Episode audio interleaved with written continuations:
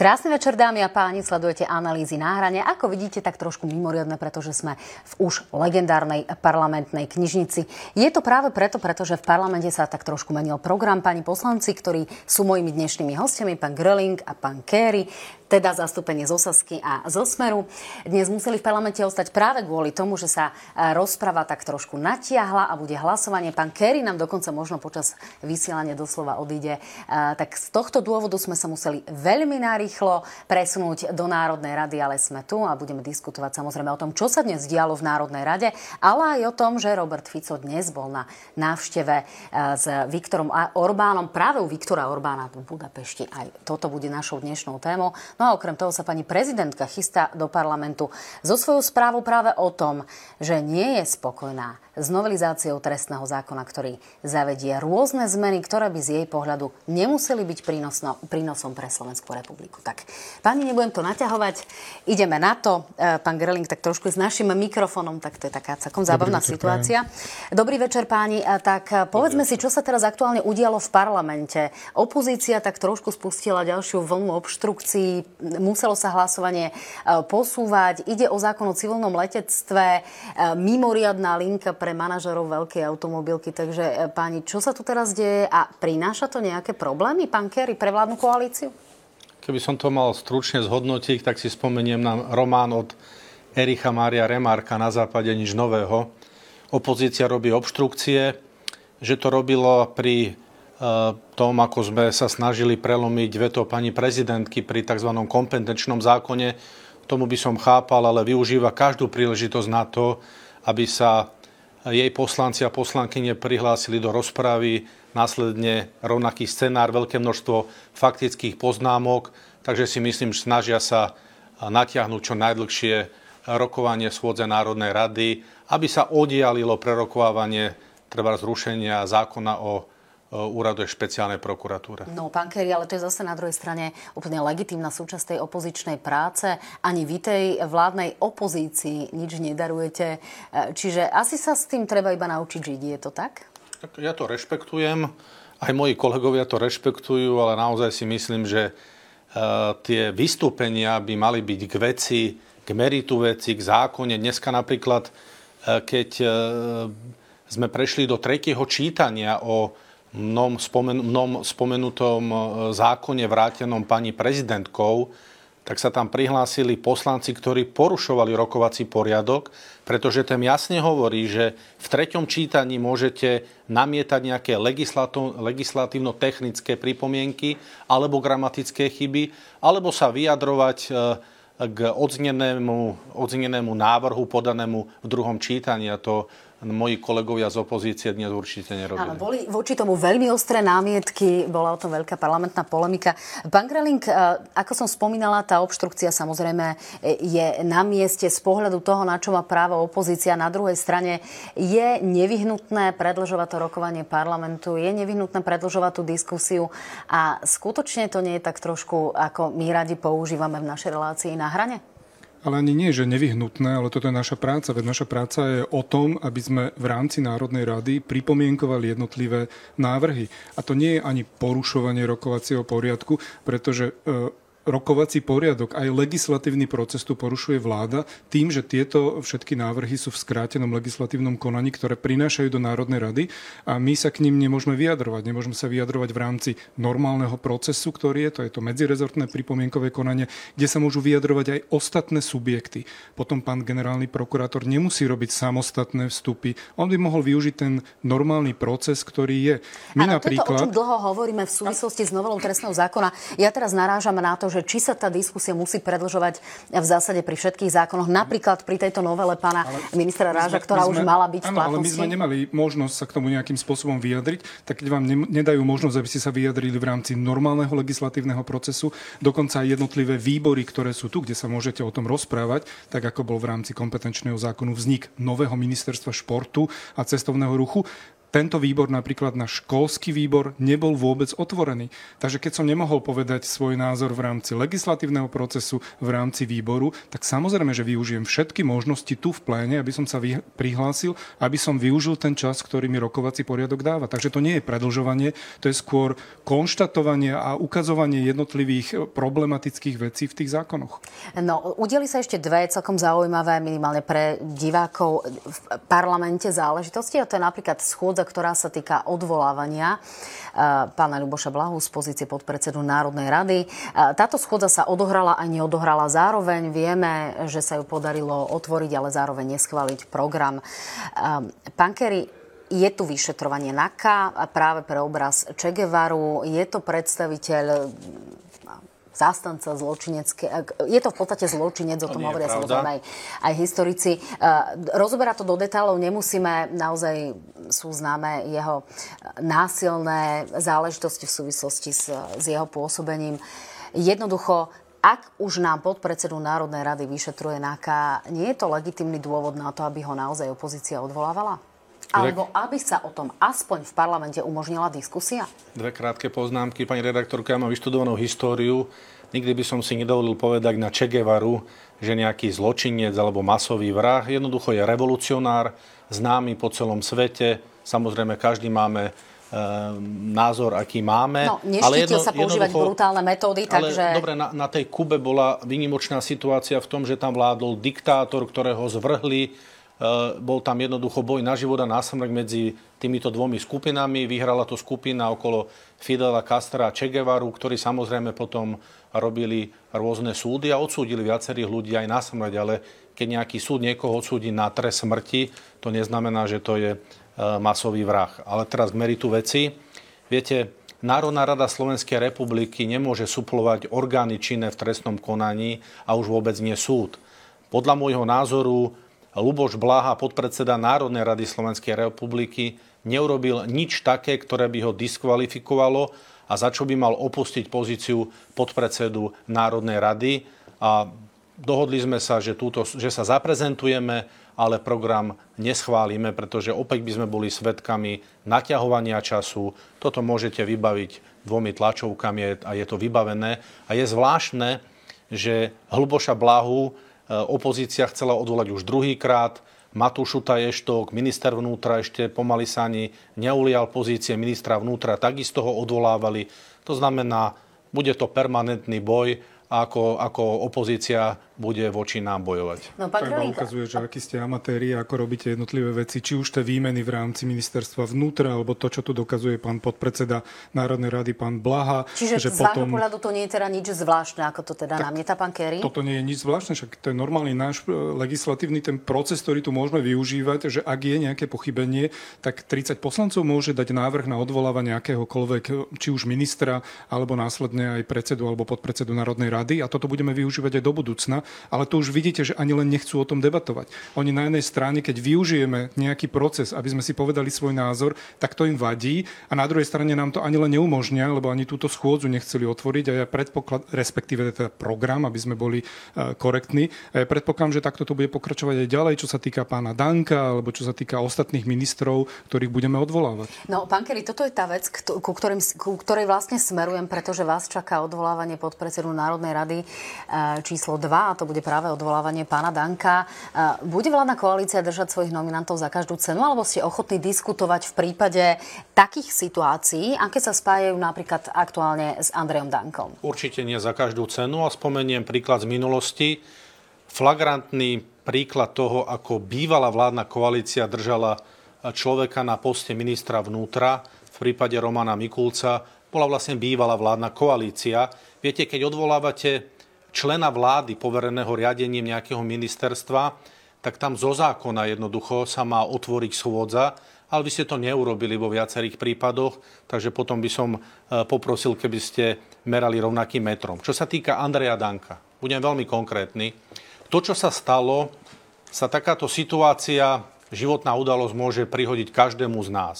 Našťastie nikto nebol zranený a našťastie nikto neprišiel o život. Ja si pamätám, že jeden pán poslanec spáchal dopravnú nehodu a vtedajšia opozícia sa s ním rozlúčila, keď sa vzdal mandátu, standing ovation. Standing ovation, tlieskali mu a on odchádzal a vzdal sa vlastne mandátu poslanca Národnej rady. Pán Kéry, to nikto nespochybuje samotnú nehodu. Jediná vec, čo sa týka tej nehody, ktorú poviem veľmi otvorene, je, že keby som bol ja na mieste Andreja Danka, tak zostal by som na mieste a zavolal by som políciu. Ale on to vysvetľoval aj v diskusných reláciách, v nedeľných televíznych diskusiách, kde hovoril, že je zranený a nemám dôvod mu neveriť. A opäť chcem poprosiť ctenú opozíciu, nerobme my a nesúplujme orgány činné v trestnom konaní, nesúplujme súdy a opäť nevidím dôvod na to, aby predseda Slovenskej národnej strany Andrej Danko kvôli tomuto odišiel z pozície podpredsedu Národnej rady. Vidíte, a ja zase hovorím, že takýto človek by nemal zastávať pozíciu podpredsedu Národnej rady, pretože vyslali verejnosti a všetkým občanom iba jeden signál spoločne s políciou, že v podstate môžete spôsobiť dopravnú nehodu a kľudne môžete odísť, nikto vás nebude nejakým spôsobom naháňať, dokonca aj dýchovú skúšku môžete urobiť o 15 hodín, nemusíte sa ničoho podrobiť. Takže toto je signál verejnosti a všetci sa tu tvárime, teda vládna koalícia, že to je v poriadku, ešte to budú aj nejakým spôsobom obhajovať. No proste my sme tu mali niekoľko verzií, ktoré nám dal pán Andrej Danko v priebehu víkendu a pondelok. Ja som ho v pondelok videl tu a nepôsobil na mňa, že by mal nejaké zranenie alebo niečo podobné. A tu sa pristavím, pretože práve výmysly. Pre našu televíziu v piatok ráno povedal Andrej Danko, že nič mu nebolo, že jednoducho odišiel domov v zásade bez nejakého zranenia. Následne sme sa dozvedeli tú informáciu o tom, že má mať niečo, to je podľa výrok, teda podľa jeho vlastných slov, je to, že mal mať niečo so zubami a podobne. Tie interpretácie, pán Kéry, sa naozaj veľmi rôznia aj v podaní samotného Andreja Danka. Nevyznieva to podozrivo? Pani redaktorka, Andrej Danko je svojprávny človek, ktorý sa vie vyjadriť, vie zaujať postoj k situácii. Situáciu vyhodnotil tak, že odišiel z miesta priestupku, odišiel domov, povedal, že potreboval lekárske ošetrenie.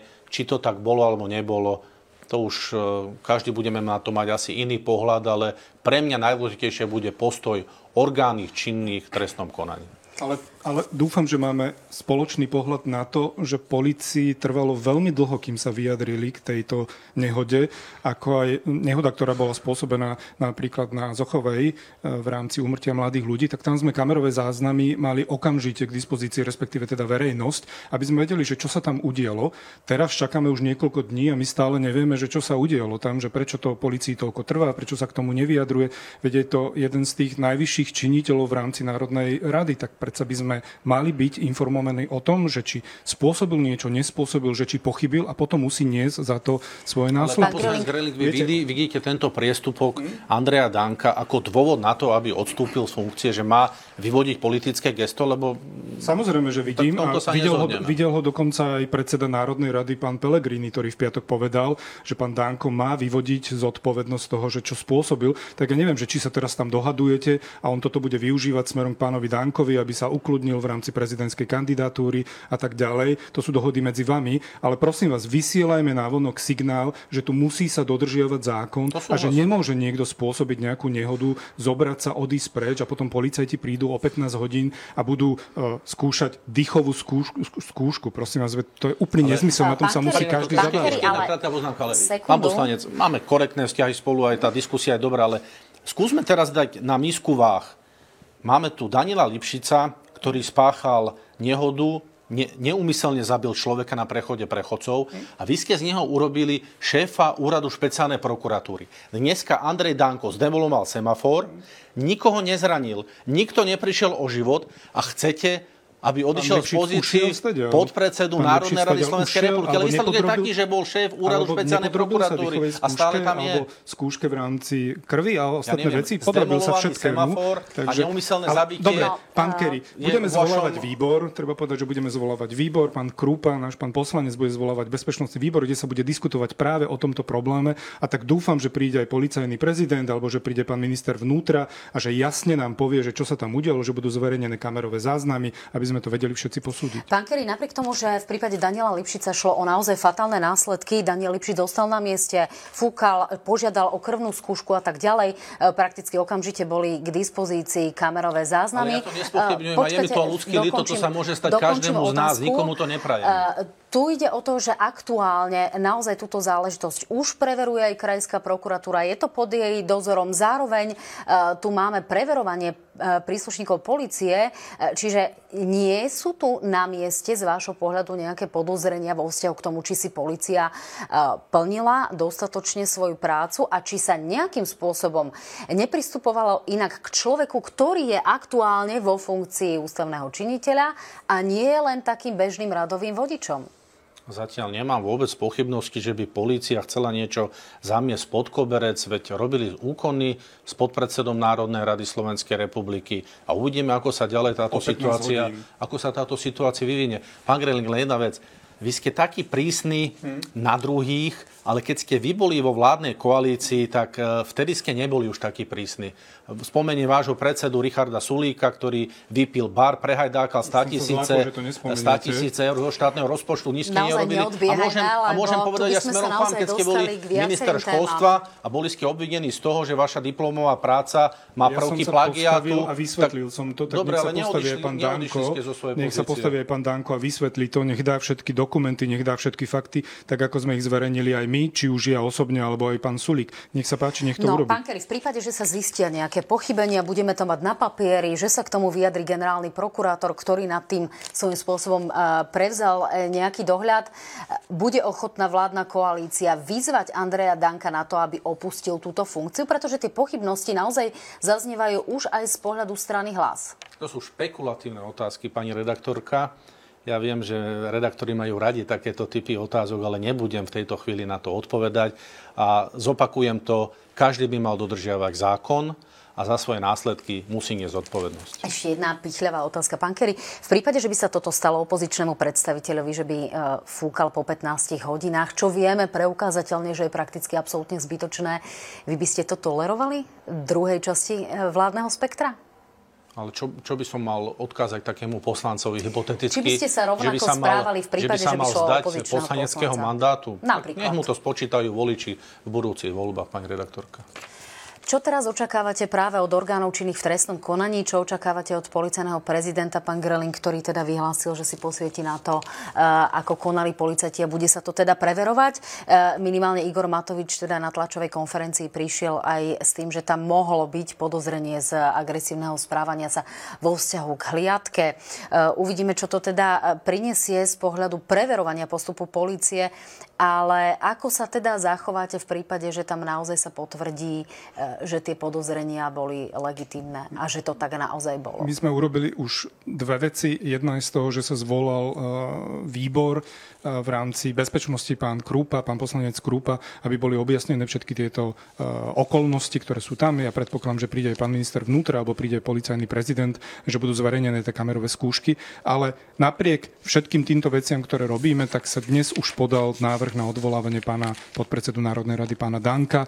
Ja verím, že opäť bude teda Národná rada uznášania schopná a ja verím, že sa aj otvorí schôdza, aby sme tam mohli pomenovať jednotlivé veci, aby sme sa mohli pýtať, aby pán Danko mal ten priestor a mohol vystúpiť a mohol sa nejakým spôsobom obhájiť. Otvoriť tú schôdzu, pán Kéry? Je to predčasné, ale nevylučujem podobný scenár ako pri dnešnej schôdzi, kedy ste sa snažili odvolať podpredsedu Národnej rady Ľuboša Blahu. Máte už takéto stanovisko zjednotené v rámci klubu? Tak, dobre, to je odpoveď na otázku, či máme očakávať, ako sa teda zachovajú poslanci za Smer. Posledná otázka v tomto zmysle. Čo odkážeme tomu občanovi, ktorý v prípade, že sa mu stane podobná dopravná nehoda, podobne narazí do nejakého verejnoprospešného zariadenia a policajnej hliadke následne povie, že ja budem fúkať až o 15 hodín? Pani redaktorka, pre mňa je veľmi podstatné to, že sa naozaj nikomu nič nestalo. Nikto nebol zranený, už vôbec nikto neprišiel o život a ak sa dopustil podpredseda Národnej rady a predseda Slovenskej národnej strany Andrej Danko nejakého priestupku, nech to vyšetruje a skúmajú orgány činné v trestnom konaní a nie poslanci Národnej rady Slovenskej republiky. Andrej Danko týmto činom pozval všetkých občanov v štvrtok na protesty, ktoré budú na celom Slovensku, pretože aj toto je tá ukážka tej arogancie moci, ktoré tu chcú dokázať. A ďalšia vec, ktorá sa bude diať do budúcna, je, že Peter Pellegrini nemôže zastávať pozíciu prezidenta, pretože nemôže táto vládna koalícia, takýto valec, ktorý tu ukazujú, mať všetky ústavné pozície v tomto štáte. Poslednou vetou ešte k Andrejovi Dankovi. Pokiaľ ide o to, čo sa dnes odhlasovalo, tak bolo prelomené veto pani prezidentky, teda veto kompetenčného zákona, to znamená, že nám vznikne nové ministerstvo cestovného ruchu. Pán Kéry, čo si od neho sľubujete ako nejaké rukolapné výsledky už povedzme v krátkom čase? By som odpovedal veľmi stručne, poviem, že viacej finančných prostriedkov do cestovného ruchu a do oblasti športu, ale nedávno som sledoval zaujímavú diskusnú reláciu, kde boli aj zástupcovia našich najpopulárnejších športov. Bol tam prezident Slovenského futbalového zväzu pán Kováčik, prezident Slovenského zväzu ľadového hokeja Miroslav Šatan a obaja podporovali vznik takéhoto ministerstva. To znamená, že toto nie je len nejaké politické rozhodnutie, ale išlo to smerom z dola. To znamená, chcú to športové zväzy a naozaj očakávajú, že sa zvýši prílev finančných prostriedkov do športu, ale aj do cestovného ruchu. No, tá výčitka smeruje k tomu, že to bude stať 100 miliónov a zároveň tá výčitka smeruje aj k tomu, že tých 100 miliónov sa má investovať v čase, kedy slovenská ekonomika na tom je naozaj veľmi zle. Z pohľadu toho, ako sme hospodárili v minulosti. Čiže, pán Gröhling, čo to bude, ak položím rovnakú otázku ako pánovi Kérymu, čo bude tým nejakým rukolapným výsledkom, ktorý očakávate z tohto ministerstva cestovného ruchu? A predpokladám, že vašej pozornosti asi neušla ani tá nominácia, ktorá sa týka práve pána Viteka. Boli tu návrhy na odvolávanie, čiže na výzvy na to, aby teda pán Vitek opustil pozíciu, ktorú má v typose. Takže v tomto budete niečo podnikať? Na mňa to pôsobí, že pán Danko je také neposlušné dieťa a Robert Fico a Peter Pellegrini ho tak vychovávajú. A ako vychovávajú, tak mu vždy musia dať nejaký darček. Tak už sme počuli, že jeden z tých darčekov bude, že nebude schválený program v rámci odvolávania pána Danka. A toto je taký druhý darček, ktorý dostal. Po Vianociach sa mu takto odmenili Robert Fico a Peter Pellegrini, že bolo vytvorené nové ministerstvo. A to nebude iba 100 miliónov, to bude viacej, pretože ešte na réžiu a na ostatné nejaké náklady bude treba ďalšie finančné prostriedky. Veď to ministerstvo športu a cestovného ruchu bude musieť niekde sídliť, to bude nová budova. Bude musieť mať zamestnancov, úradníkov, ministra, štátnych tajomníkov, limuzíny a tak ďalej. Keď na jednej strane tu vláda v podstate zvyšuje napríklad rôzne poplatky alebo zavádza rôzne nové dania, zaťažuje ľudí a na druhej strane iba takto Andrejovi Dankovi dá 100-200 miliónov na ministerstvo. Ja som aj upozorňoval vládnych poslancov, že dajte si pozor na to, komu vytvárate toto ministerstvo, akej strane dávate do ruky ministerstvo športu a cestovného ruchu, lebo strana SNS je strana, ktorá je spájaná s najväčšími korupčnými kauzami v rámci politického života. Vy v tomto kontexte máte väčší problém s SNS ako so samotným ministerstvom? Ja mám problém aj so samotným ministerstvom, aj z SNS, pretože ak pán Danko je natoľko šikovný, že si dokáže vydobiť finančné prostriedky, a on to vedel aj v rámci zvyšovania platov zamestnancov v školstve počas pôsobenia 2016 až 2020, aj teraz si vydobil nejaké finančné prostriedky, tak ich mohol investovať do fondu na podporu športu, ktorý vytvoril on v 2018 alebo 2017, ktorý podporoval športovcov. Nepotreboval ďalšie ministerstvo, kde si bude uplatňovať nejakých svojich ľudí, ktorých tam bude zamestnávať a dávať im takýmto spôsobom nejaký honor.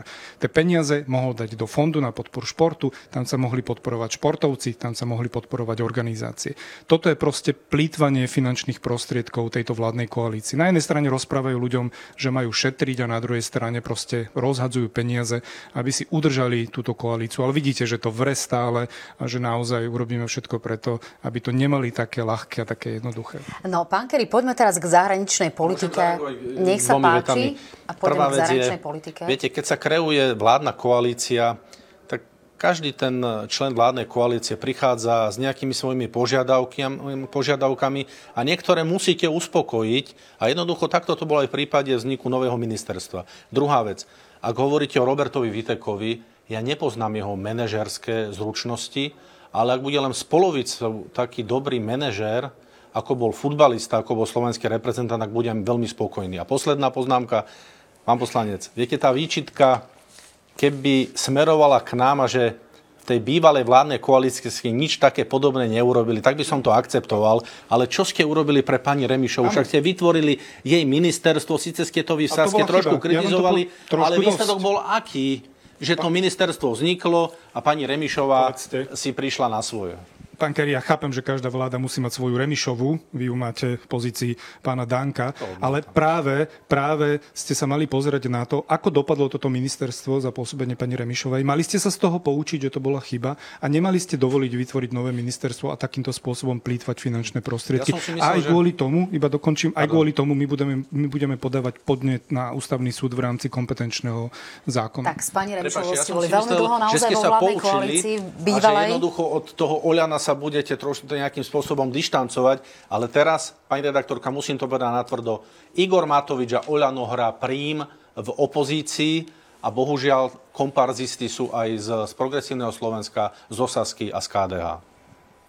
Toto nemusím komentovať, dúfam, pretože všetci občania a ľudia vidia, že ako prebieha tá parlamentná politika. Ak dodáva také tie konštruktívne návrhy, ak kto konštruktívne vystupuje v rámci rozpravy, ak kto tu robí divadlo, však aj kvôli tomu protesty, ktoré sú na celom Slovensku, sú protesty strany SaS, Progresívne Slovensko a KDH. Tak k OĽaNO dva momenty je vidieť, že ten rozdiel medzi opozičnými stranami a v ich komunikácii je značný oproti situácii vo vládnej koalícii, ale primárne ak chce strana Smer diskutovať so stranou OĽaNO, budeme veľmi radi, ak sa tak stane. Aj v štúdiu Na hrane je dlhodobo známy problém práve s účasťou, aby sme mali v štúdiu naozaj predstaviteľa Smeru, zároveň s predstaviteľmi hnutia Slovensko, pretože tá blokácia tu je. Takže, páni, poďme naozaj k tej zahraničnej politike. Máme približne 10 minút. Parlamentom dnes neprešlo uznesenie, s ktorým prišla pani poslankyňa za SaS, pani Marcinková. Ide v zásade o návrat k rezolúcii, ktorá mala odsúdiť práve prítomnosť korejských, severokorejských balistických rakiet práve na ukrajinskom území práve z dôvodu toho, že Rusi majú používať takýto typ munície. Tu sme sa ocitli, tak povediac, osamotení z pohľadu zahraničnej účasti. 48 krajín podporilo toto vyhlásenie. My sme boli v takej, tak povediac, v dvojčke s Viktorom Orbánom a zároveň teda v tejto malej skupinke bolo aj Turecko. Prečo sa k tomu nevrátiť, pán Kéry, úplne objektívne, keď už medzi tým máme dôkazy na stole, keď už medzi tým máme napríklad aj vyhlásenie ukrajinského generálneho prokurátora, keď tu máme vyhlásenie rôznych ani nielen spravodajských služieb, ale aj zahraničných expertov o tom, že tie severokorejské rakety tam skutočne sú. Čo ešte potrebujete, pán Kéry? Najskôr vás musím opraviť, pani redaktorka. Nech sa páči, opravujte. Viete, koľko štátov máme pod gestiou Organizácie spojených národov? 193. A z týchto štátov Organizácie spojených národov túto rezolúciu podporila asi 1/4. A druhá vec je, tá rezolúcia, ktorú vlastne iniciovali Spojené štáty americké, spočívala v tom, že prišiel papier, na ktorom bolo napísané odsúdenie a do toho textu sa vôbec nemohlo vstupovať, buď ste to podpísali, alebo nie.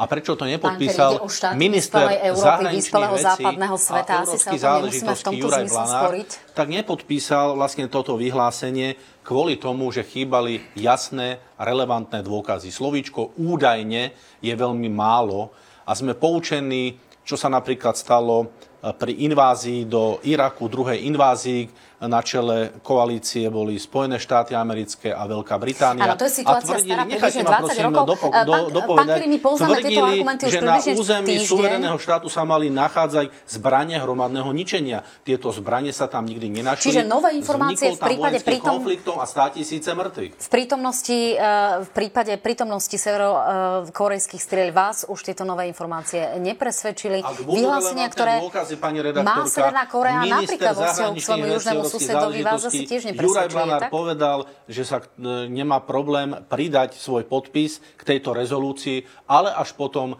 keď budú naozaj nezlomné dôkazy. A prepáčte, vo vojenskom konflikte medzi Ruskou federáciou a Ukrajinou ja nemôžem považovať za relevantný dôkaz ani tvrdenie Ruskej federácie, ani Ukrajiny. Pán Gröhling, zdá sa, že vládnej koalícii asi nesvedčia ani tie výroky expertov, ani niektoré iné záležitosti, ktoré máme v tejto súvislosti na stole. Znamená to, že budete podnikať nejaké ďalšie kroky, alebo to už nemá význam, alebo očakávate, že vládna koalícia teda napokon odobrí takýto typ stanoviska a takýto typ hlasovania napokon podporí len s takým nejakým väčším odstupom, aby teda bolo uspokojené aj domáce voličstvo? Vy ste sa aj pýtali, že čo vládna koalícia ešte potrebuje. No, vládna koalícia potrebovala, aby Robert Fico sa išiel poradiť s pánom Orbánom do Maďarska, kde dnes bol. Asi predebatovali aj tieto veci, dostal nejaké noty, ktoré išli potom asi od Putina z Ruska a Robert Fico teraz bude spokojný a predpokladám, že zajtra sa dozvieme nejaké ďalšie kroky, že čo sa bude diať s týmto uznesením, ktoré predložila pani Marcinková. Naozaj je to hanba. Je to hanba predsedu vlády, je to hanba aj slovenskej diplomácii, že sa nevieme pridať naozaj k vyspelým 48 krajinám, ktoré podpísali túto rezolúciu, pretože teraz poprvýkrát my sme ostali v tej pozícii spoločne asi aj s Maďarskom a že nepridali sme sa k partnerom, ktorí ochraňujú Ukrajinu, ktorú napadol naozaj agresor. A toto je znova ten signál Európskej únii, tak uvidíme, že ako sa ona k tomu postaví. Na jednej strane Robert Fico tam si podáva ruky a tvári sa, že je veľký nejaký európsky zástanca a potom príde sem a tuto svojim voličom rozpráva absolútne niečo iné. No tak uvidíme, čo sa bude diať. Opäť pán Krupa zvolal bezpečnostný výbor, tam bolo množstvo ďalších informácií a predpokladám, že to nestihli, pretože začalo rokovanie Národnej rady a tuto je tak, že musí sa skončiť teda výbor, keď je rokovanie Národnej rady, tak o tom rozhodla vládna koalícia, tak ja predpokladám, že ho budeme zvolávať opätovne, aby sme na to upozorňovali. No a my sme chceli tento bod predradiť momentálne, on je zaradený v normálnej schôdze, tak príde raz na radu. Tak uvidíme, že keď príde na radu, že či to bude odstupom času a potom k tomu nebude ani diskusia a to schváli, alebo čo sa udeje. No páni, poďme teda k tej návšteve Roberta Fica u Viktora Orbána. Čo je takým tým najväčším benefitom z vášho pohľadu, pán Kéry, tejto návštevy? Čo priniesla a nestávame sa tak trošku takým tým neposlušným dieťaťom Európskej únie, európskych krajín, ktoré sa a napokon, takto sa správa aj druhá polovica V4, ktorá sa skôr pozerá na ten západ, ktorá chce pomáhať Ukrajine, ktorá chce pomáhať nejakým spôsobom odlišiť to, kto je agresora, kto je ten, kto sa bráni. Nezastávame teda tú pozíciu v tom kúte s Viktorom Orbánom?